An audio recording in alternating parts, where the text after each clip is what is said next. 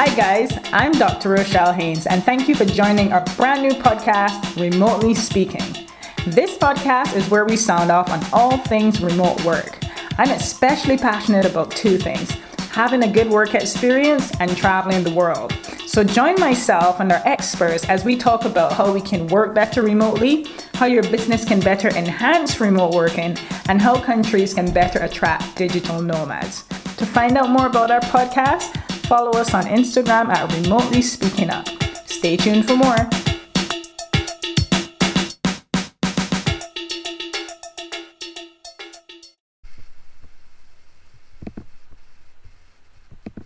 Hey guys, welcome back to Remotely Speaking Up. And believe it or not, we are on episode number five. Who thought we would have gotten here so fast? And it's been such a journey. As you know, I've been saying it so often in my posts. I'm a first time podcaster. And when I started this journey, I never expected to learn so much. And it's not even about putting videos together and, and learning actually about how to podcast, but it's also been from the persons that I've been speaking to, the knowledge that they've shared, my goodness, I feel like I've taken another degree completely. So that's been amazing as well. So, a lot of our guests were so insightful that I decided at the end of each five episodes, at the end of each four episodes, sorry, on the fifth episode, we will have an expert circle. And that's where we bring some of our guests back to toss back and forth some of those ideas that they shared during the course of the podcast. So, our first block has focused on enabling businesses. So, how can we enable businesses to work better remotely or work more agilely in, in what we describe as the future of work, oops, which is now. So, in our expert panel this time around, we will be speaking again to Mr. Jeremy Blaine from Performance International, Performance Works International, sorry, Jeremy, to Dwayne Brown, CEO of Verso Labs, Judy Golden, CEO of Org Design Works, and also we're going to bring in as a special guest Kieran Swift, and that's Dr. Kieran Swift, who is a project development consultant with the IDB, the Inter American Development Bank. So he has a lot of experience in the area of business transformation and how you can really enable businesses to work better and more innovatively. So, just before we jump back over to our guest, I'll just highlight some of the key points that we focused on from episode 1 to episode 4. I'll highlight one point from each episode. Now, Jeremy's episode, what I was really interested in was how do companies really embrace a digital culture? And that's what it is. Digital, um, the inclusion of digital tools really requires a, a mindset shift, a whole business shift. If you think of persons that were used to using technology and all of a sudden they're expected to be in front of a computer and, and working primarily from a computer daily, if you think about um, persons that might not have been communi- used to communicating or motivating their staff in a particular way and what that requires now of them. Or for leaders, particularly, our HR leaders, our line managers, who are now expected to lead teams remotely that are scattered and dispersed. So we wanted to know as well, we wanted to know what does embracing a digital culture really require and what are some of the best practices there. So Jeremy came to talk to us about that, and one of the things he really stressed, and I really agreed with, was don't just think digital culture, don't just think digital transformation, think whole business transformation. So it's not just about adding to your portfolio of tools. It's not just about using Trello and Asana and Slack and Teams and all of the other things that we've been. That being brilliant, mind the eh? way, but mind you, by the way, but we shouldn't just be including or using tools for the sake of using tools. And we've seen a lot of companies where there's a lot of repetition occurring. You're using, you're including a wide array of tools, and they all serve the same function. So where's your economy of scales gone? So it's really thinking more strategically about why you are including some tools and what are the human implications behind adopting digital approach. So in that whole business transformation, what Jeremy really highlighted was the need to focus on your people. The future of work is still very human. We know we've conjured up images in the past of the robots replacing us or us being replaced by um, automation and AI. And yes, there is an element more of that within the workplace. But the future of work is still very human. Humans are still very much needed in order to make the process valuable. And relationships are still very important within this context, whether online or offline. So don't think digital transformation, think business transformation. Our next episode was with Dwayne Brown, who's going to be on our panel as well, which we'll jump to in a second. And Dwayne, he had a really unique perspective because he works and he is used to managing teams of independent contractors. So persons who aren't based within the organization but might work for the organization on a project by project basis. So he was really able to share a unique opinion about how do we manage dispersed teams, but also teams, well, particularly where teams are made up of, let's say, not one person in that team is a full time employee or fully employed with the organization, but everyone within that team who is working for the company is an entrepreneur themselves. They have their business and they're fulfilling a project for the company. So his perspective was really cool on that. And one of the things he highlighted was the need to make sure that you know the value case of the project that you're, you're pursuing. And he stressed, he was very keen to stress, this wasn't just about money or knowing the price of the project, but it was really finding out about the strategic value of the project and where that sat within the organization. Now, if you have had the experience of working on a project basis with companies, if you have had a great experience, kudos to you. But often when you're working in that way, some of the best lessons you learn are from what went wrong. And one of the things that was particularly important in highlighting in that episode was the need to have very clear objectives and designs from the very start and from the get go. Understanding who's involved in the project, how does the project contribute to other areas of the organization or the business, and what is the timeline within that project, but also who are the people that are involved and what is their strategic um, value added to that project as well. So once you have that very clear overall vision of where the project sits and its value to the company, and also your role within delivering that to the company, then it makes the journey a lot smoother. The last thing that Dwayne was very keen to stress, uh, which was particularly important because we found this in our research as well, was the need to recognize all types of workers, especially uh, independent contractors who are typically not recognized for a lot of their work. And that was very true because in when we did our research, we did a global study, as you know, across six regions, looking at how the world of work was changing. And when we spoke to digital nomads, 60% of the people that we spoke to said that they were rarely recognized for the outstanding work that they did. So if you think of employees who are recognized typically for their daily jobs, um, their daily tasks, um, beyond, and this is just your day to day versus when you do something really outstanding. We have these persons that operate very invisibly to a lot of people within the company, and they're performing some very strategic work, but persons within the company are not aware of the strategic value that they're adding, and they often go unrecognized. And that has a lot of implications as well when it comes to, let's say, future opportunities and retention and future product project delivery. Also, let me not forget the main one, motivation. If you want to have a team that is highly motivated, then it's really important that you're showing that you are grateful and that you appreciate the value that they're adding to your team. So thank you, Dwayne, for all of those gems that you shared in that episode. Org Design Works founder Jody Golden also shared another key consideration when we're thinking about enabling remote work. Judy was very keen to stress um, some of the pressure that companies face when it comes to remote working or when it comes to reducing bureaucracy. And a lot of companies, particularly now, Judy stressed, are facing this kind of pressure to cut costs. So one of the questions I asked Judy was, well, what do you do? What do you say to those employees that are not quite, uh, that they have some concerns with regards to the company reducing layers, they're thinking about job loss and so forth.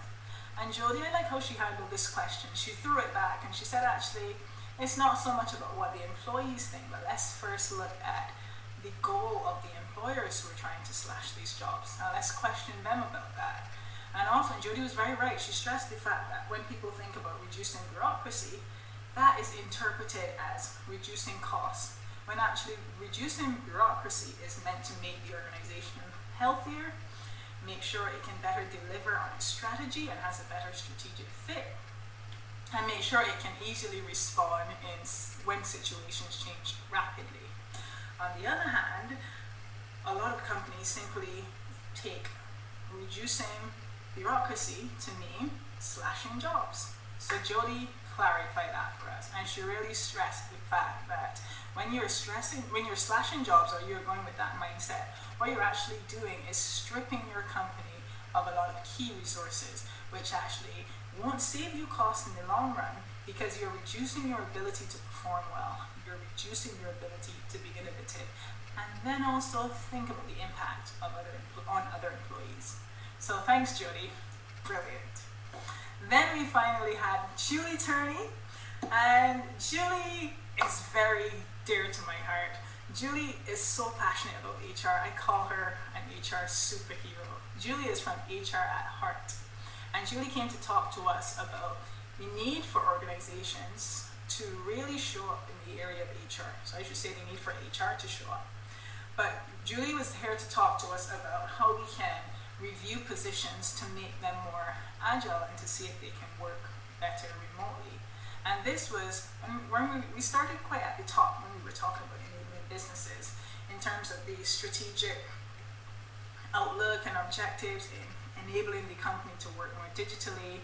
We spoke about our teams, we spoke about organizational redesign. But then Julie was very keen to focus on the individual experience and looking at each individual job perspective and how we can consider why jobs are made up the way that they are and what can we do to remove some of the blockers that might be in the way that a job is designed in order to make sure that job can work remotely. And we know that remote working might not be for everyone, but we have seen in many cases, a lot of companies, since the lockdown has lifted, because we know this entire journey has really been brought to light by COVID 19. Um, what we've seen are a lot of companies trying to push employees back into the office, whether or not they want to go. Um, I was told a particular case where um, this manager they completely dismissed social distancing and everything and demanded that all 40 of their employees return without having the measures in place. And there was a lot of anxiety and concern on the employee side, but the manager's main goal was just to make sure he could see employees working. And if that's the goal of having employees by the desk, then we really need to rethink our rules and strategies because the culture of presenteeism or this idea of just having bums on seats without actually looking at how effective people are being actually might be causing your organization a lot more money and making your employees significantly unhappy. so if it is that there is a preference for more remote working, rather than saying no and re- trying to return to the old normal, we really need to sit down and rethink our job descriptions, our job specifications, rethink the job roles, look at them and examine them very closely, and look at how we can remove some potential blocker or existing blockers to remote work, whether that's the bureaucracy that Jody mentioned or otherwise typically it tends to be mindset. So I'm going to stop here now because I we should really let our panel say a little bit more. So that's just a summary of our first four episodes. And now our panel is going to throw a few ideas back and forth for 10 minutes or so and just tell us a bit more about those best practices and what organizations should be thinking about when we talk about enabling businesses for the future. So over to you, panel particularly for a younger demographic, right? So you got your millennials and, and what's not. Um, we got to remember that a lot of these organizations, and we were saying this in our in our previous podcast, a lot of these organizations made a significant investment um, to attract talent. So obviously things are a bit disrupted right now, but we got to remember if you're going to live with this thing, um, that still needs to be true, and there and and perhaps we haven't worked out a way for to, to attract that talent in a in a in a remote virtual way. But but but, but to, unfortunately, it's got a lot to do with um, having a sense of community, having a bit of fun at work, having that blend. Um, and maybe it's a struggle for some organizations to recreate that um, purely in a, in a virtual way.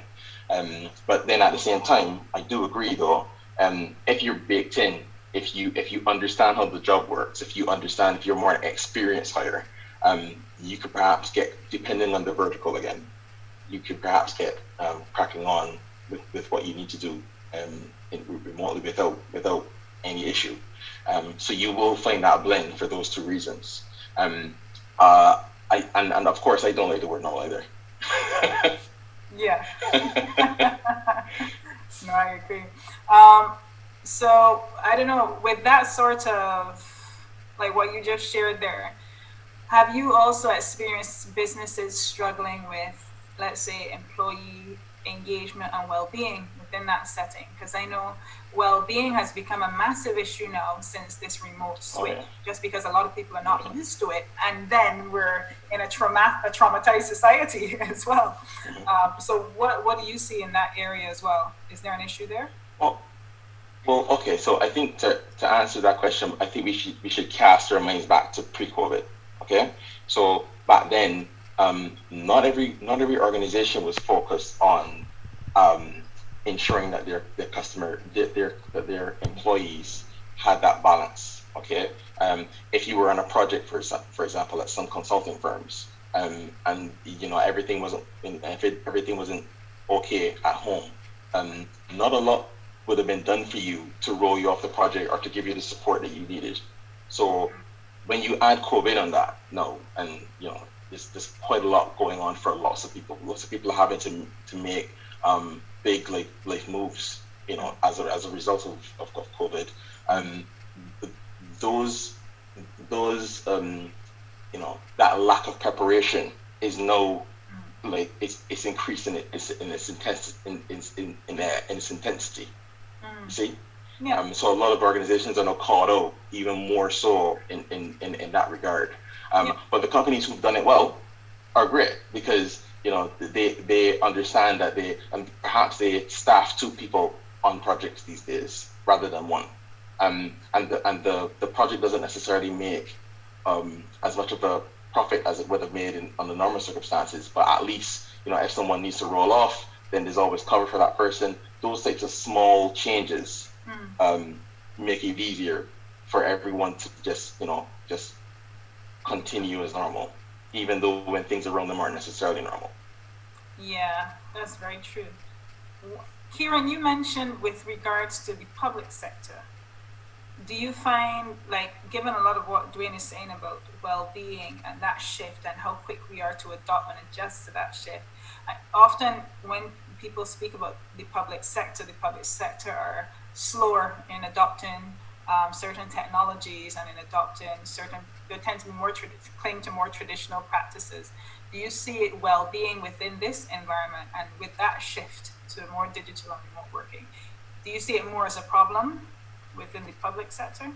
Um, I would say, you know, similar to what Dwayne was saying, and you know, if you if you even look before COVID, much less now, yeah. it, it wasn't so much that it's a problem; it wasn't even a concept wasn't even part of, of, of, the milieu, part of the mix of what was being considered. So I'll give a specific example. Right now, um, I have to choose my words carefully.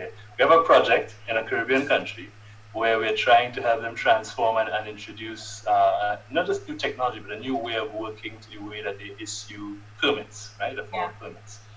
And separate from the technology challenges and the change management challenges, um, we were speaking to some of the leaders, and they were pointing out to us that they, you know, there are difficulties even with dealing with some of the basics. I mean, around health and safety of, of the physical premises where, where, people operate, or having sufficient, you know, vehicles to, for, for staff, technical staff, to go out and do the various inspections that they have to do. So, you know, it's, it's like, you know, going all the way back to like Maslow's hierarchy, the basic level needs in some yeah. public sector organizations aren't being catered to. Me, you know, fully or appropriately. Much less the higher order needs of things like wellness and, and balance and yeah. ensuring people are, are generally, you know, okay.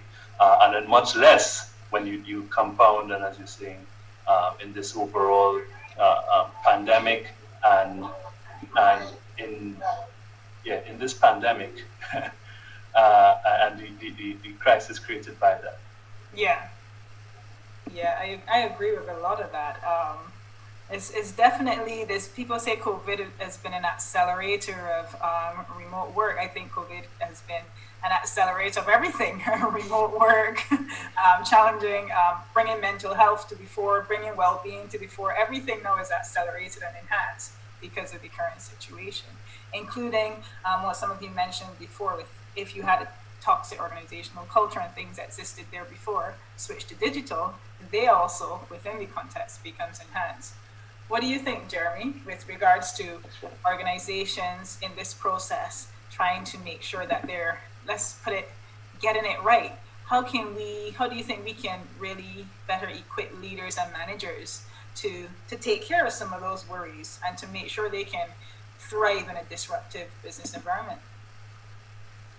Well, some leaders and managers that I know need to go to the school of unlearning if I could frame it that way, uh, because the old school way of doing things doesn't work anymore. Yeah. We need to rethink what leadership looks like for this decade and beyond.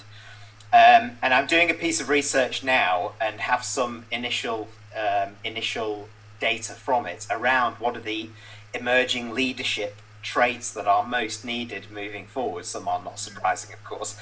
However, we did interview both leadership and management level, but also employees and individual contributors, both permanent and um, independent workers, interestingly enough. And what I see actually is probably one of the biggest issues to overcome first is the mismatch between expectations of both. Yeah. So, for example, you were talking before around wellness and mental health uh, when we asked about uh, what are the traits uh, most suited to leaders moving forward, if you kind of put the, their business to one side and assume that the business is going forward, mental health was trumping things like salary, career pathing, which were usually top of the list. Yeah. So, from an employee perspective, it's flipped now. But asking the same question to leaders, it's the same things. It's direction, it's business, it's purpose, da, da. Now, some of that is overlapping, but not all of it. So, for example, another one, another two that were on top of the list for uh, employees were give me more empowerment and, and room to experiment because I can help. I can contribute at my level and I want to. Mm-hmm. So people, you know, people are more willing now, and I think they're learning this through through this remote working they are when they're more empowered and they're motivated because not as as you were saying before Dwayne of course not everybody is of course um, but when they're motivated they can do do a lot more start contributing there because leaders I feel have a huge task to do right now and for me I don't think they can do it alone. Um, so doing that with a little bit more empathy a little bit more human center behind it to bring people along and to share a, a, more collective approach to leadership could work for some organizations. But that's certainly some of the interesting things coming out of that. That mismatch, I think, has to, yeah. you know, there has to be a coming together and a bit of a dialogue in, in many organizations with everybody involved. Yeah, exactly. And even even that is it's amazing to see, like, given your research that that's coming out. I remember um, in similar projects, the same same same thing kept being highlighted over and over. There's a mismatch, but why isn't that mismatch being addressed? We're, we're highlighting it, but we're not doing anything about it. But now we're forced to if we want to be successful. Um, Jody, I saw you nodding to Jeremy vigorously. Yeah. so, well, what do you think? I'd love to add to this. I, I love the, the research that you're doing, Jeremy, and um, and I I also am really lucky to work with and to know a lot of leaders who are very inspiring and super supportive and, and really, uh, you know, I think um, a lot of leaders that I know in big companies are so busy and under pressure because everything is coming to them for approval. They have to do a lot of reporting of indicators and finances, and they're in meetings to align with other departments and other functions, and everyone wants them to keep everyone informed of everything. So, in other words, they're spending a lot of time navigating bureaucracy and hierarchy. And they're saying, well, we don't have time. We don't have enough time to engage and support our teams, even when we can see that, that we need to. Um, so I think we can equip leaders first by reducing unnecessary bureaucracy and hierarchy. So then they have the capacity to focus on enabling people to be successful. Right, so, so I feel like there's. I'm always optimistic, right? There's lots of yeah. hope, um, and there's lots of ways that we can help um, by really, you know, helping the system to be a better place for them to work. Yeah, absolutely. I really like your positive enthusiasm, Judy. Um, I'll throw the last question because we, we're going to wrap up in a minute. I'll throw the last question over to Kieran and just kind of building on what the others have said. What do you recommend leaders do when it comes to, uh, like Jeremy said, empowering employees? How can leaders really start to empower employees? Um, Jody mentioned the reduction of bureaucracy as well. But what else do you think that can be done, especially in the public sector, to empower employees to, to act on on the organization's behalf or feel like they can act on the organization's behalf? Sure.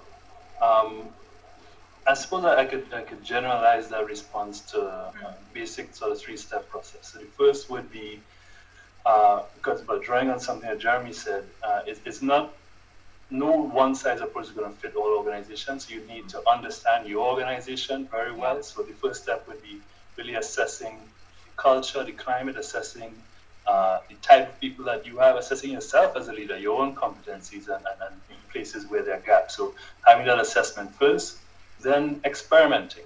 Um, basically, it's you know setting up different uh, uh, techniques, different approaches, and you know to go back to something that Dwayne said earlier, not uh, doing so uh, intentionally. So in, in other words, not just casting it all in the, the overall brush of oh this is all COVID nineteen related, we're all thrust into this, but yeah. being intentional, you know, about we're going to try something out, and we're going to set up the, the, the, conditions for it and give it the best shot. And then the third point, I mean, we've, we've talked a lot in this in this call about um, learning, and, and it's something we miss the, the opportunities to learn. But you can't learn if you don't actually reflect, if you don't mm. take the time to, you know, whether you use it in postmortems or whatever, but take the time to actually sit down organizationally um, driven by the leader and reflect on the experience, reflect on that experiment, document what, what worked, what didn't work, try to understand, you know, the second and third order reasons for why those things worked or didn't work, uh, and then break that learning into the, the bigger organizational fold. So be to assess, just try something new, experiment, and then reflect and, and, and consolidate it. Yeah, I like that. It reminds me a bit of the lean approach where you try something, you test it, you see the response to it, then you build on that, you try again, and you keep going in that sort of um, circular loop. And, and there's a, a, really good leadership quote that says, look back to move forward. And that's exactly what you described there in t- terms of that reflective process. Um, so, guys, you have shared so much here. We are just out of time. But thank you so much for everything that you shared. You've given us some really diverse opinions with regards to how organizations can move forward um, in this new COVID world. But I also like the fact that you you generalize it beyond COVID because this isn't just about COVID. This is change that has been needed for a while. It's just now, as a friend of mine put it, we've been slapped in the face uh, with COVID I'm forced now to to make these sorts of um, changes. So you've really given a lot of guidance on how organizations can do that with regards to mindset shifts and empowering employees and also rethinking leadership. So thank you so much for joining us on Remotely Speaking Up for this episode five and our very first fireside chat. So you are all honorary guests for life because you've been our first um, fireside guest. So thank you so much for your time. And thank you to all of our listeners. This has been another episode of Remotely Speaking Up. Take care for now. Bye.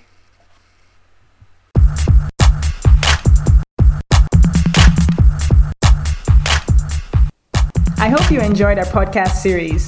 To find out more, follow us at Remotely Speaking Up on Instagram or go to www.crowdpotential.co.uk for our services. Until next time.